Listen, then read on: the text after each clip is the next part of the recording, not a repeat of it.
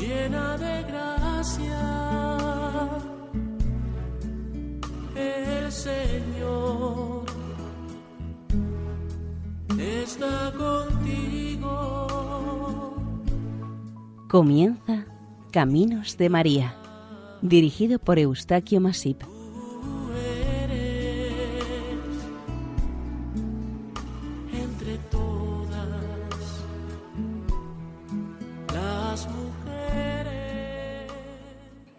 Sean bienvenidos a Caminos de María, un programa realizado por el equipo de Radio María Nuestra Señora del Lledó de Castellón.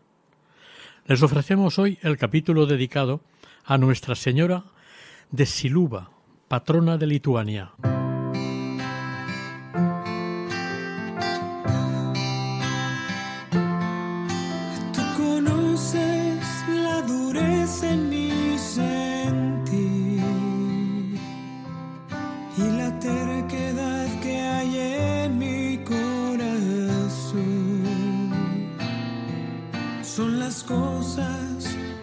Que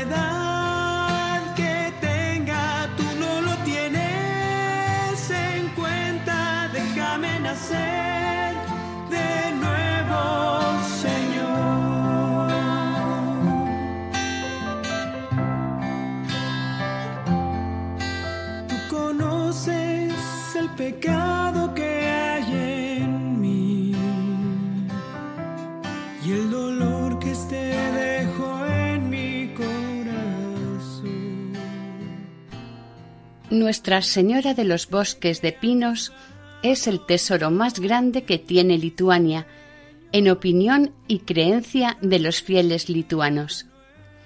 La palabra de la palabra siluba significa bosques de pinos. El estado europeo báltico más meridional de Europa es Lituania. Su capital, con más de 400.000 habitantes, es Vilna, que es conocida como la Roma del Báltico, teniendo en cuenta su historia, su cultura y las artes en general. La capital lituana está situada cerca de la frontera con Bielorrusia. Su lengua oficial es el lituano y la mayoría de sus habitantes son católicos a mucha distancia de otras religiones que existen en el país. La referencia más antigua que se tiene de Lituania la sitúa alrededor del año 1000.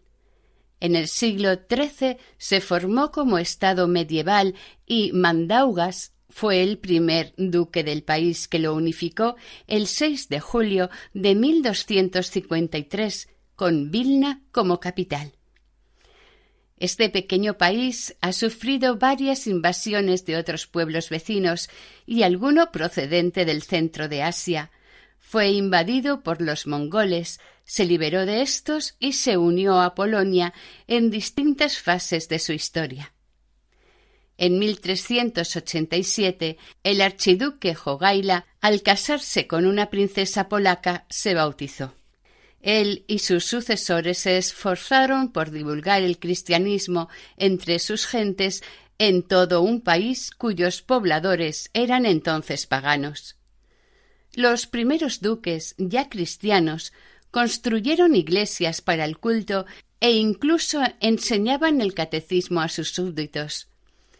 En 1401, Vilautas se proclamó gran duque, para poco después separarse de Polonia. En el siglo XVIII, Lituania quedó incorporada a Rusia hasta iniciado el siglo XX. En 1918 se proclamó la independencia de Lituania de Alemania, país que la invadió durante la Primera Guerra Mundial. En 1940 fue anexionada a Rusia por el Tratado de Potsdam de 1945. Finalmente, el 11 de marzo de 1990 se proclamó su independencia de los rusos y se incorporó a la Unión Europea. Así como Francia está declarada como la hija mayor de la Iglesia, Lituania es considerada como la hija menor de la misma Iglesia, puesto que se convirtió al cristianismo en 1251 y este mismo año se incorporó a la Iglesia católica. Cuando en el siglo XVI apareció el protestantismo, el norte europeo tomó este nuevo culto entre sus fieles y Lituania tampoco se quedó al margen del protestantismo. En 1532 el gobernador local se hizo calvinista, siguiéndole gran parte de la nobleza y los intelectuales de ese tiempo. La autoridad civil quiso confiscar las propiedades de la Iglesia y dárselas a los calvinistas. Con el dominio protestante, el catolicismo fue desapareciendo de la población casi totalmente, pero en 1602, en pleno dominio protestante, ocurrió un milagro en una pequeña localidad lituana, Siluba. Este milagro supuso la restauración de la fe católica en este país. En realidad, el inicio de esta advocación mariana en Lituania se inició en 1457, como se dijo anteriormente. Peter Vietgaudas fue un diplomático al servicio del duque Vitautas el Grande, quien viajó por Europa como representante diplomático del ducado lituano. Por su propia iniciativa o intuición, se le ocurrió construir una iglesia católica en Siluba, dándosela una vez terminada a la Iglesia católica junto con cierta extensión de terrenos en sus alrededores. En uno de sus muchos viajes por el continente, visitó la ciudad de Roma, consiguiendo y adquiriendo una hermosa pintura de la Virgen María con el niño en sus brazos. Cogió este icónico cuadro, un Odigitria o Madre de Dios, se lo llevó a Lituania y lo puso en la nueva iglesia que previamente había mandado construir en Siluba. Una localidad actualmente de unos setecientos habitantes, sin contar peregrinos, turistas y visitantes eventuales. Durante más de dos siglos, los fieles creyentes acudieron a esta iglesia a rendirle culto a Dios y a venerar a la Madre de Dios, la Virgen María con el niño, representada en este cuadro traído desde Roma. Una nueva etapa estaba a punto de abrirse en Lituania, tal como estaba ocurriendo en el resto de Europa, la Reforma. La Reforma protestante iba a influir pronto y rápido en este pequeño país báltico, el nuevo culto llegaba preferentemente de la mano de la nobleza, del poder económico y del propio gobierno. Todos estos estamentos sociales fueron los primeros en acoger, apoyar y divulgar el nuevo culto que llegaba desde el centro de Europa, separándose de la Santa Sede. Primero llegaron los luteranos y un poco más tarde los calvinistas. Todos ellos fueron apropiándose de las posesiones de la Iglesia católica y las transformaban en lugares dedicados al nuevo culto, a otros servicios o se abandonaban hasta derruirse. En un principio, respetaron a los católicos para que pudiesen asistir a la iglesia parroquial dedicada a la Natividad de Nuestra Señora y a los apóstoles Pedro y Pablo, para participar en los oficios tradicionales dedicados a la Natividad de Nuestra Señora el 8 de septiembre. Pero muy pronto se inició la persecución de los católicos y se cerraron todos los templos para el culto. En 1532 la mayoría de la población de Siluba era protestante, la iglesia del pueblo se cerró y permaneció cerrada hasta el momento que fue incendiada. Luego el tiempo y los efectos de los fenómenos naturales acabaría asolándola.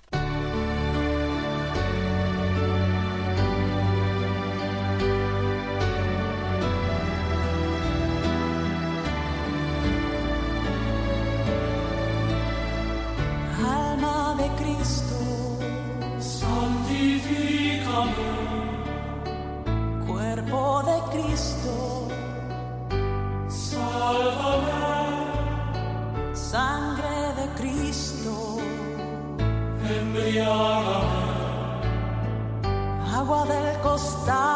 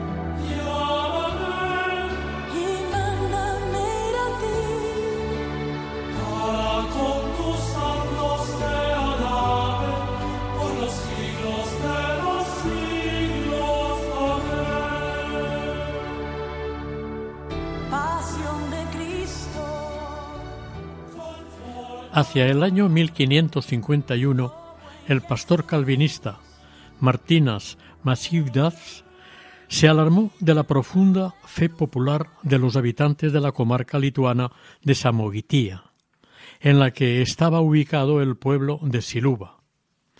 Le molestaba y se quejaba porque no había manera de convencer a estas gentes de lo que él les pretendía enseñar. Sin embargo, estos mismos creyentes eran capaces de recorrer más de cien kilómetros desde sus pueblos hasta Siluba para asistir a la fiesta conmemorativa de la Natividad de Nuestra Señora. Se cuenta que el pastor calvinista, que presenció la aparición de la Virgen, poco tiempo después, desapareció repentinamente y sin dejar rastro alguno. No comunicó nada ni esperó el consentimiento de sus superiores de esta zona y se ignora hasta ahora su paradero. Cuando la nueva religión protestante llegó a Siluba, en la que se veneraba un icono con la imagen de la Virgen con el niño, el padre Juan Joluba, sacerdote de la Iglesia Católica, alarmado y temeroso por las noticias que le llegaban del resto del continente, construyó una caja o urna de hierro, envolvió cuidadosamente el preciado cuadro de la Virgen, recogió las vestiduras litúrgicas de la Iglesia y guardó todos los documentos que probaban la donación de la Iglesia y de las tierras del entorno por el duque Vitautas a la Iglesia católica. Lo recogió todo y lo puso ordenadamente en la caja de hierro, la selló y luego la enterró a propósito junto a una gran roca cerca del bosque, para no olvidarse nunca de dónde quedaba guardado este valioso tesoro. Casi de inmediato a este hecho, la iglesia de Siluba fue ocupada por las autoridades y los calvinistas, dando la impresión a los pocos católicos que quedaban de que el catolicismo había desaparecido para siempre de sus vidas y de Siluba. Pasados unos ochenta años, los fieles católicos estaban casi desaparecidos. No tenían ni pastor ni iglesia, ni guía que pudiera orientarles, al menos espiritualmente. La iglesia del pueblo estaba en ruinas. Algunas personas muy mayores recordaban que había habido una iglesia católica y un sacerdote atendiendo a los fieles en esta aldea. Los niños, los jóvenes y los adultos nacieron y crecieron en el único credo permitido, el credo calvinista, en exclusiva. Pero la providencia divina guardaba una maravillosa y grandiosa sorpresa a los escasos creyentes católicos que quedaban en esta pequeña localidad y, como no, al resto de los católicos europeos que la conocieron. Llegó el verano de 1608. Los extensos prados verdes eran recorridos por rebaños bajo la atención de los pastores. En las afueras de la aldea de Siluba, unos pastorcitos estaban al cuidado de unas ovejas paciendo en el campo. Los chiquillos jugueteaban entre ellos e incluso con los animales, los cuales no temían a los chavales. En un momento dado se dan cuenta los pastorcillos de que una mujer muy hermosa les estaba observando desde la gran roca, pero ellos seguían con sus juegos. En algún momento de sus juegos incluso correteaban junto a la gran roca, situada muy cerca del bosque. De pronto, uno tras otro, los pastorcillos fueron quedándose quietos y en silencio, delante de la gran roca. Quedaron mirándola fijamente. En aquel total silencio reinante podía oírse un fuerte y penoso llanto. Fue entonces cuando vieron a la hermosa mujer, parada junto a la roca, que sostenía a un bebé en sus brazos. Ella lloraba desconsoladamente. Su pena o dolor era evidente, pero no hablaba. Sí miraba a los pastorcillos con gran tristeza, como si se rompiese su corazón de dolor. Eran tan copiosas las lágrimas que caían por sus mejillas que llegaban a salpicar la gran roca. La hermosa mujer vestía de azul y blanco. Por el vestido que llevaba no parecía que fuera de la aldea. Su cabello era largo y le caía suavemente sobre los hombros. Un extraño resplandor rodeaba a la mujer y al niño. Los pastores estaban tan asombrados que entre ellos tampoco se atrevían a hablar. Permanecían quietos, en silencio y mirando fijamente lo que estaba pasando. Del asombro pasaron al miedo, cuando la mujer y el niño desaparecieron de su vista tan rápidamente como habían aparecido antes. Al recuperarse de lo visto y aún excitados por lo vivido, empezaron a comentar la extraordinaria experiencia por la que acababan de pasar. Uno de ellos se fue corriendo a la aldea a contarle al pastor calvinista lo que les había ocurrido junto a la roca del bosque. Quienes estaban oyendo al chico le decían que se calmara y dejase de contarles un cuento tan fantástico, y que se volviera a los campos a cuidar del ganado con los demás compañeros.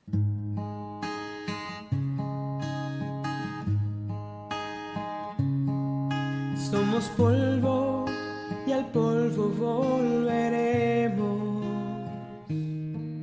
Somos barro modelado por tus manos, oh mi. Somos criatura frágil que sin ti no vive. Haznos nuevos con tu amor, purifícanos, Señor.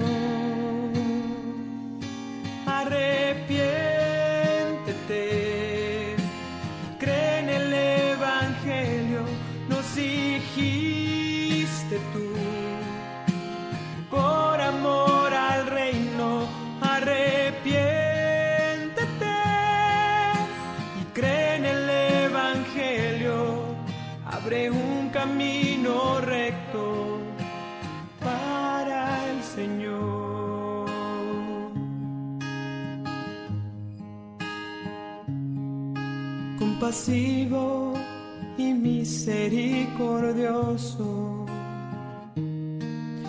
Señor que nos llamas a volverte el corazón. Te compadeces de nuestra desgracia. Recordamos que estamos escuchando el programa Caminos de María, hoy dedicado a la advocación Nuestra Señora de Siluba, venerada en Lituania.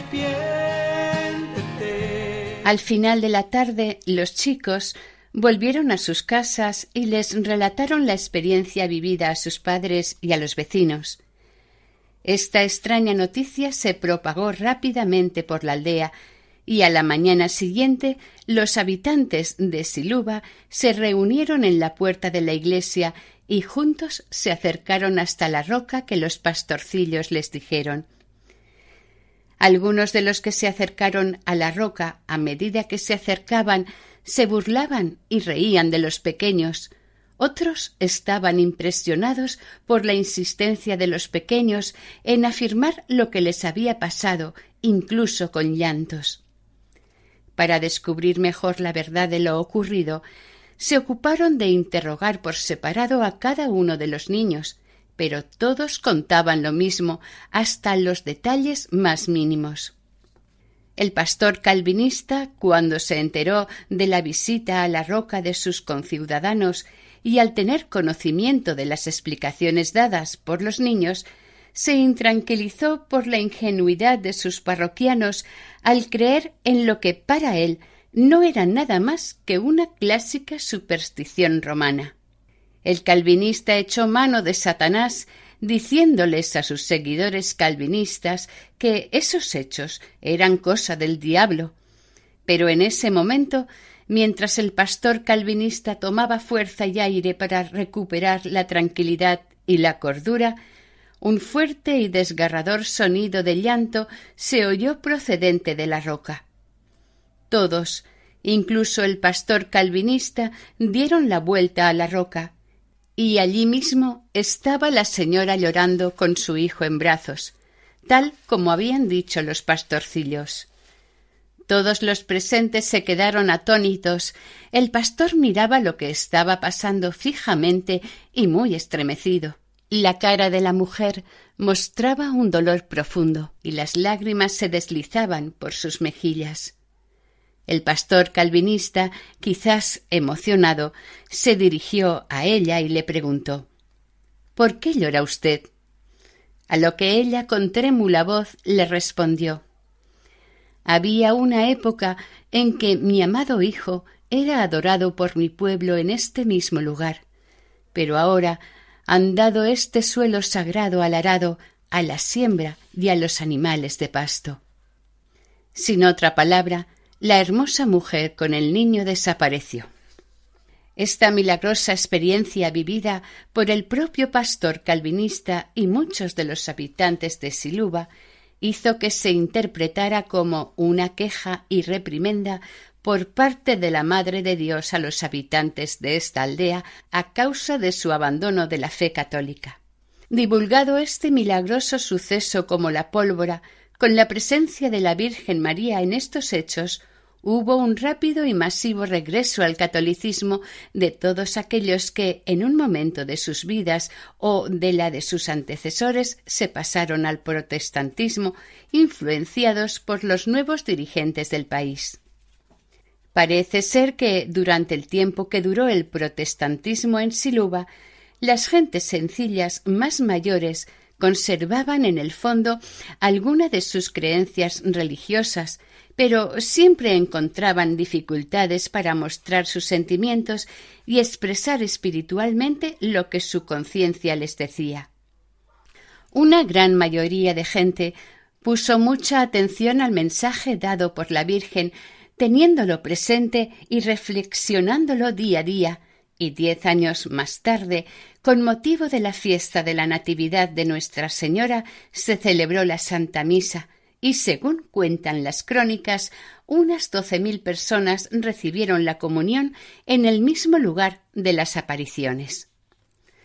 Hay que resaltar el paralelismo entre esta advocación mariana con las apariciones de Lourdes y Fátima, en las que Nuestra Señora se apareció a unos pastorcitos, al igual como sucedió en Siluba, y les dio el correspondiente mensaje, aunque en este caso de Siluba los hechos ocurrieran dos siglos y medio antes. En Siluba y como ocurre normalmente en gran parte de las devociones marianas, esta advocación tomó el nombre del lugar donde se apareció a los fieles. Es por ello que sea conocida en el mundo católico como Nuestra Señora de Siluba. El gran milagro de esta advocación es, sin duda, la aparición de la Virgen María a los pastorcillos, a todos los aldeanos de Siluba y a su pastor calvinista. Teniendo en cuenta que la aldea no contaba ni con iglesia, ni sacerdote, ni misa durante ochenta años, no era probable una situación como esta. Ante este extraordinario suceso, el obispo designó a un sacerdote para que investigara los hechos, a las personas implicadas, el lugar y todos los demás acontecimientos que hubiesen sucedido. El sacerdote encargado de la investigación y de cuestionar lo sucedido fue el padre Juan Cazaquevicius.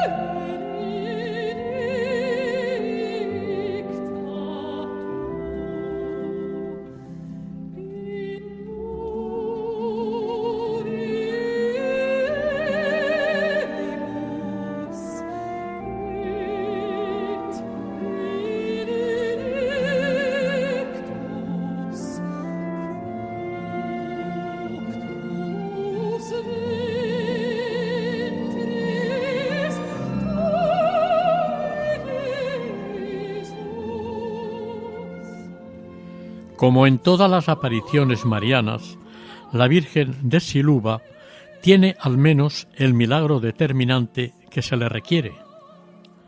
En una aldea cercana había un hombre de cien años de edad que le contaron lo de las apariciones de la Virgen y recordó que unos ochenta años atrás él hubo ayudado al padre Holubka a enterrar un cofre con un valioso tesoro de la iglesia en su interior. También recordó que lo enterraron junto a una gran roca. Enterados los aldeanos de que aún vivía, fueron a buscarle y lo llevaron al lugar de las apariciones, para ver si podía localizar el sitio en el que fue enterrado el cofre. Sorprendentemente, su vista quedó recuperada nada más llegar al lugar de las apariciones en el mismo punto donde estaba enterrado el tesoro. El hombre, emocionado y reverente, cayó de rodillas humildemente ante todos los presentes y con gran alegría daba las gracias a Nuestra Señora. Luego, dirigiéndose a los acompañantes, les indicó el lugar exacto donde escondieron el valioso cofre. Una vez indicado el punto del soterramiento del valioso tesoro, excavaron y cuando lo encontraron el cofre estaba perfectamente conservado. Al abrirlo, con gran curiosidad y cuidado, desempaquetaron el cuadro de la Virgen con el niño. Luego fueron sacando diversos objetos, varios cálices de oro, vestiduras, títulos eclesiales y otros importantes documentos. El traslado del cuadro de la Virgen se realizó de inmediato, hasta la recién construida de madera Iglesia de la Natividad, donde fue puesta a la veneración y admiración de los fieles creyentes y devotos. El milagroso hallazgo del cuadro mariano despertó en torno al pueblo de Siluba un gran interés y curiosidad. Muchos documentos de aquellos tiempos cercanos a la aparición cuentan la fama que tuvo este lugar, repleto de gracias especiales y notables milagros, destacando sobre todos ellos los referentes a grandes conversiones y el posterior crecimiento en la vida cristiana en todo el país. La antigua y pequeña iglesia, a través del tiempo, tuvo que ser reformada y ampliada para poder acomodar mejor a los numerosos fieles devotos que acudían a orar ante la imagen de la Virgen María, cada vez en mayor cantidad. Como una de las consecuencias venidas con la aparición de la Virgen, el pueblo llano fue regresando al catolicismo y los luteranos fueron desplazados de estas tierras. Entonces, algunos dirigentes locales, junto con los eclesiásticos, iniciaron el proceso de recuperación de bienes al haber sido hallados los documentos en los que constaba la donación a la Iglesia tal como lo decidió el duque Vitautas, el Grande. Tras largo y complicado proceso se resolvió definitivamente en 1622. Según dicen los escritores e investigadores Bufflet y Butry, en pocos años toda la región abjuró del protestantismo y volvió a la Iglesia católica. De la fuerza espiritual de este santuario desde el principio existe un dato revelador. El fechado en 1667. Este año, y en este santo lugar, había doce sacerdotes residentes para atender espiritualmente a los peregrinos y los feligreses, que por varios caminos se acercaban a Siluba. Desde entonces, esta actividad pastoral siguió dándose sin interrupción, exceptuando el período de dominio de la Unión Soviética en el siglo XX. A partir del siglo XVII, los obispos lituanos informaban puntualmente a la Santa Sede de todos estos hechos, subrayando la gran devoción de los fieles hacia esta imagen de la Virgen María, reforzados por los bienes y dones que junto a ella iban obteniendo. Esta fuerte veneración mariana motivó que en 1786 la Santa Sede, durante el papado de Pío VI, aprobase las devociones a la Virgen de Siluba y les concedió numerosas indulgencias.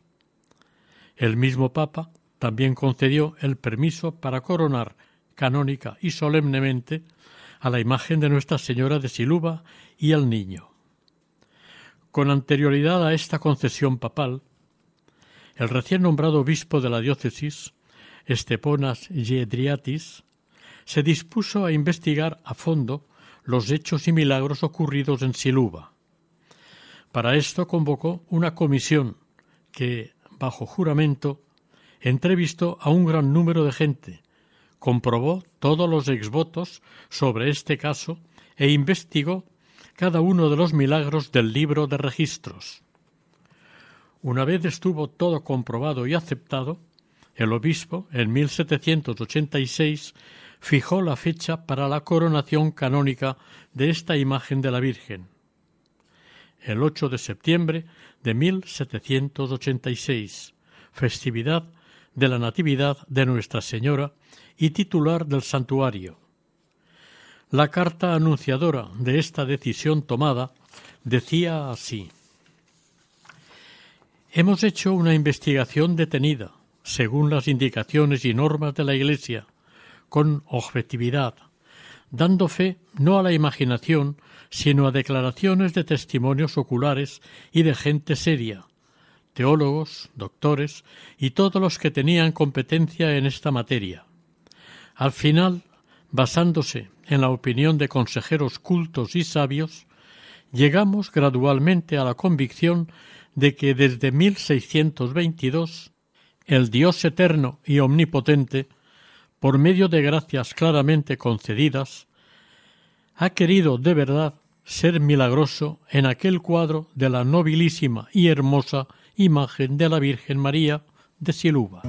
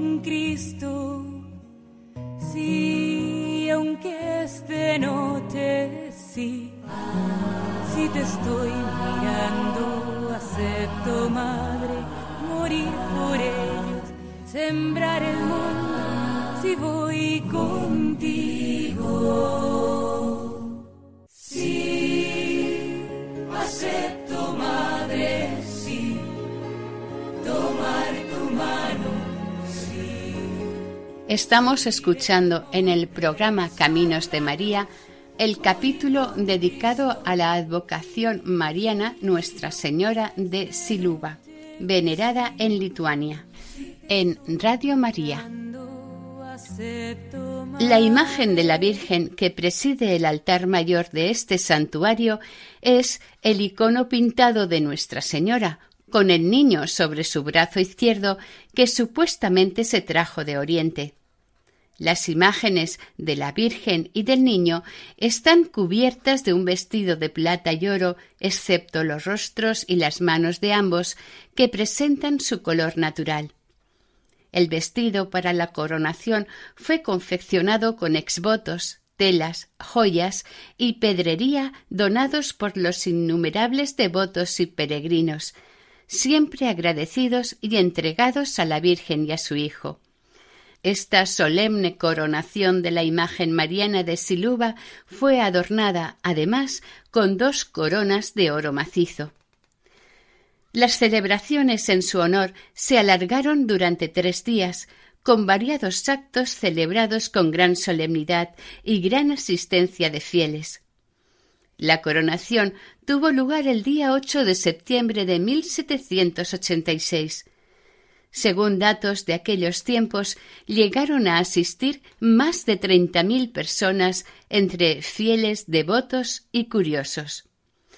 Tan numerosa asistencia estaba compuesta mayormente por mucha gente sencilla del pueblo, numerosos oficiales del Estado con alto rango, tanto de Lituania como de Polonia. También asistieron destacados nobles y unos doce obispos de diversas procedencias. No fue ni el primero ni el último acto de culto en Siluva que tuviera un carácter tan multitudinario. Años más tarde, en 1886, a pesar de los impedimentos puestos en el acceso de los fieles por el Imperio ruso, lograron llegar hasta este santuario más de cuarenta mil creyentes. Hay que seguir recordando que desde finales del siglo XVIII la pequeña Lituania pertenecía y dependía de Rusia. Un investigador actual, Joachim Bufflet, opina que aquel reconocimiento pontificio de la coronación de 1786 no corresponde a un reconocimiento canónico y que hasta recientemente aún no se ha formulado, a pesar de las múltiples maneras de reconocerla explícitamente por parte del Vaticano.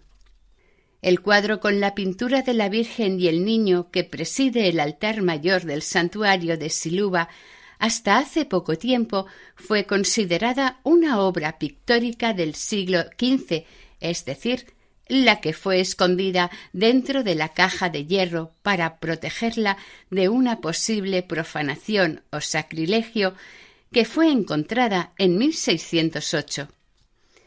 Recientes estudios científicos de esta pintura parecen demostrar que esta obra fue realizada por un pintor local en la primera mitad del siglo XVII.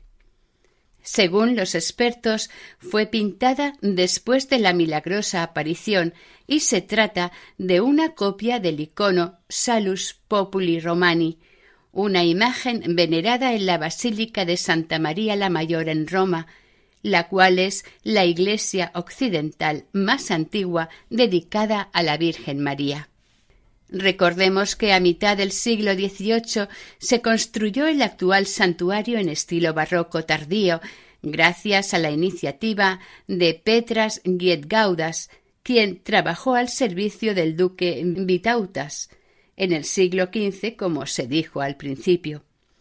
Sus muros externos están construidos de ladrillo rojo y en su interior es destacable la excelente iconografía con una variada exposición de temas relativos fundamentalmente a la Santísima Virgen María como Madre de Dios, a Jesucristo y a la misma Iglesia. El otro templo importante construido cerca de la antigua iglesia de la Natividad de la Virgen es la actual iglesia neogótica con influencias egipcias, conocida como la Capilla de la Virgen. Está también dedicada a la salud de los enfermos. Esta monumental capilla está construida sobre la gran piedra de la aparición. Tiene forma de una alta y sobria torre blanca que la convierte en la más elevada construcción en esos lugares. Fue construida con gran ilusión de sus devotos y de los lituanos en general a principios del siglo XX en conmemoración del tercer centenario de las apariciones. Por circunstancias políticas, quedó paralizada y sin terminar durante décadas por el impedimento del gobierno soviético ruso. En la entrada principal, a ambos lados de la puerta, dos enormes ángeles, esculturas rugientes talladas en granito ucraniano, hacen de soldados de luz que custodian y escoltan a cada persona que pasa ante los ojos de la Reina Celestial de los santos lugares de la aparición. En el interior pueden admirarse grandes columnas y el altar con una bella escultura de la Virgen María con el niño Jesús en sus brazos, rodeados de ángeles con alas doradas. Por fin, en 1999, con la nueva independencia de Lituania, se pudo finalizar su decoración, quedando como actualmente se conoce. Es una construcción original y magnífica construida sobre una gran base cuadrada, cada una de sus cuatro fachadas son iguales, destacando en cada una la gran portada y a media altura de la fachada una imagen de la Virgen de Siluba con el Niño Jesús. En su interior se guarda el cofre de hierro que guardó largo tiempo el icono, el cáliz y documentos escondidos para salvarlos de la destrucción y del sacrilegio. La gran roca que a los peregrinos les gusta tanto abrazar se halla debajo del altar de la capilla. El Papa Pío XI a este lugar lo llamó en su momento Tierra de María, por la gran devoción que despertaba entre los lituanos.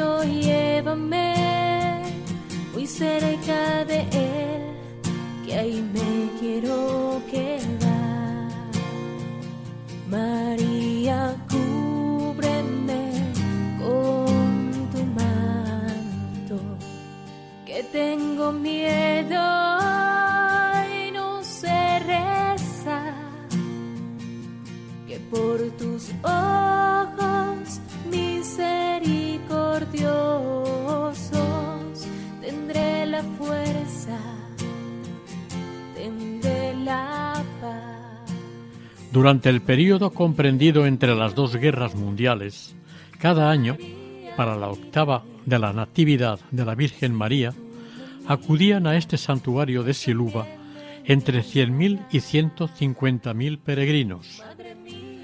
Existe documentación gráfica en la que puede comprobarse que en 1933 los alrededores del santuario estaban llenos de autobuses, coches y carros que trajeron al santuario a cientos de peregrinos, que se sumaron a los miles y miles que llegaron andando y cantando en dirección al santuario, cuya explanada se llenó por momentos. El crecimiento de esta devoción mariana se cortó con la Segunda Guerra Mundial. Lituania fue incorporada a la Unión Soviética y como se ha dicho, se prohibió todo culto y mandó a miles de lituanos y de otras nacionalidades a Siberia.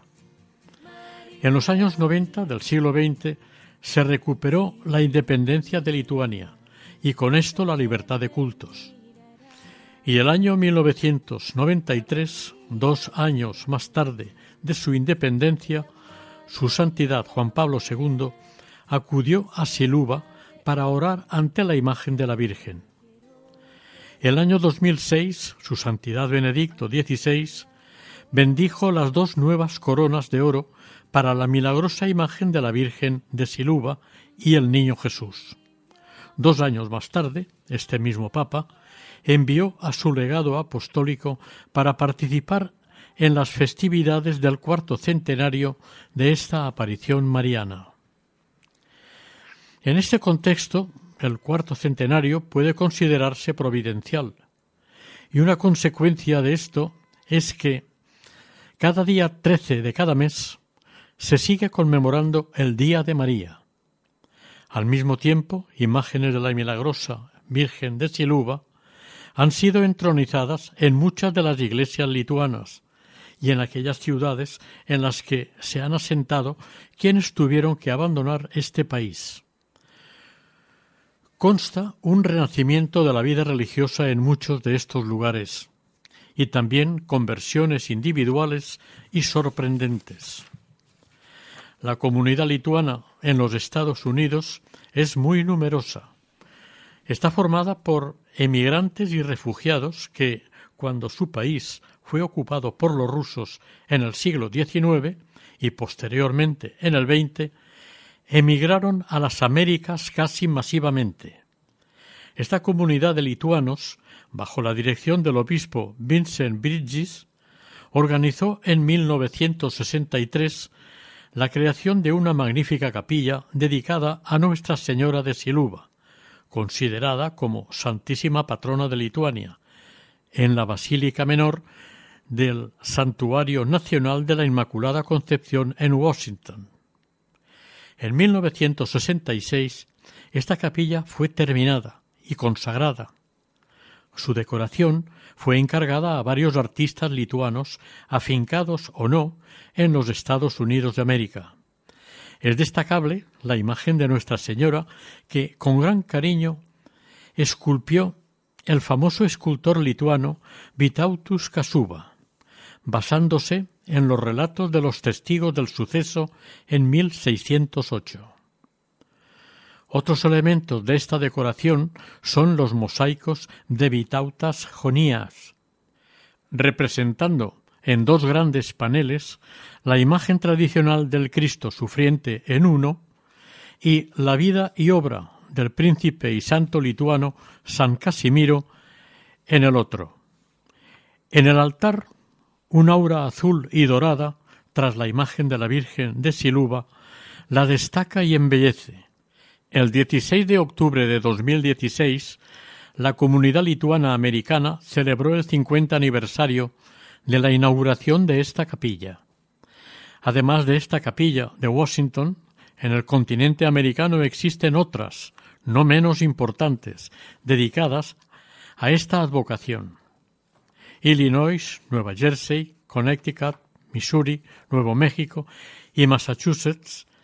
En este último es donde el grupo de caballeros de Lituania, reunidos en la ciudad de Brockton en 2003, crearon y patrocinaron un fondo con el fin de divulgar y promover la devoción a la Virgen de Siluba con motivo de los 90 cumpleaños en esta ciudad norteamericana.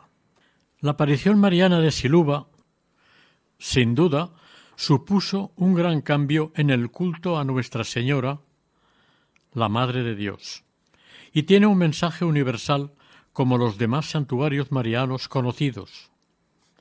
El padre Eduardo Simasca es testigo fiel de los favores recibidos por la Virgen, porque durante sus más de noventa años ha escrito de su propia mano unos cuatrocientos cincuenta favores y milagros. Una de las cosas más conmovedoras de este santuario son las colas de penitentes ante los confesonarios de la iglesia de Siluba, que con gran sinceridad se confiesan y reconcilian con Dios. Una piedad nueva y más profunda, ayudados por María, ha renovado sus vidas. Hoy Lituania está floreciendo como país, entró en la Unión Europea, crece económicamente y su vida cultural se ha reavivado. A pesar del materialismo occidental, resurge y se extiende constantemente la devoción a Nuestra Señora de Siluba, que invita con su llamada a centrar la vida en Jesucristo.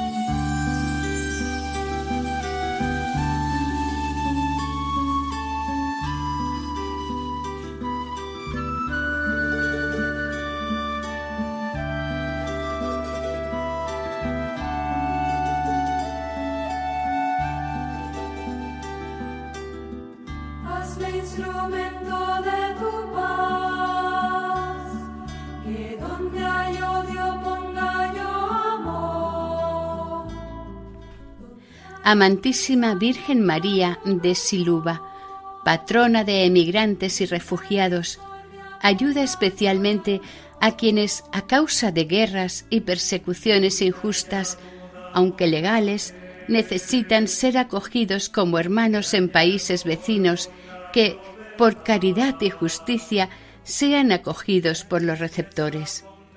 Intercede ante tu Hijo nuestro Señor, para que no se pierda entre unos y otros ni la confianza, ni el amor, ni la esperanza, ni la paz. Así sea. Vamos cantar essa canção pela paz do mundo. Hã?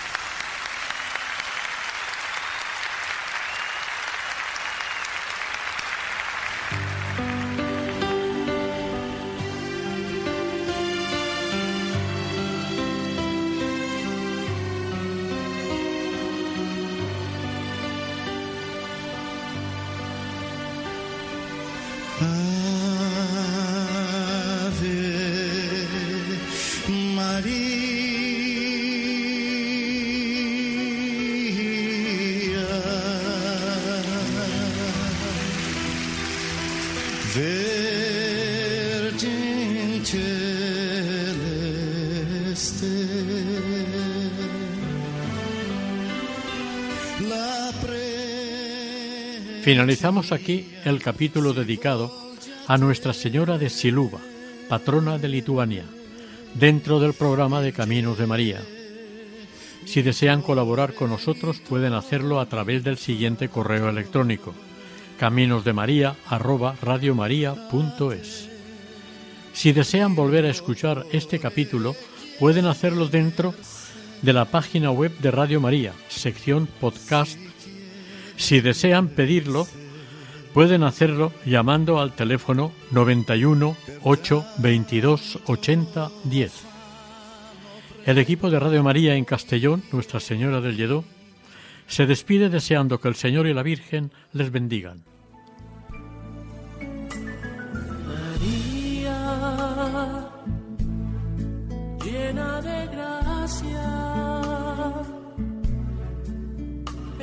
Señor está contigo. Han escuchado en Radio María Caminos de María, dirigido por Eustaquio Masip.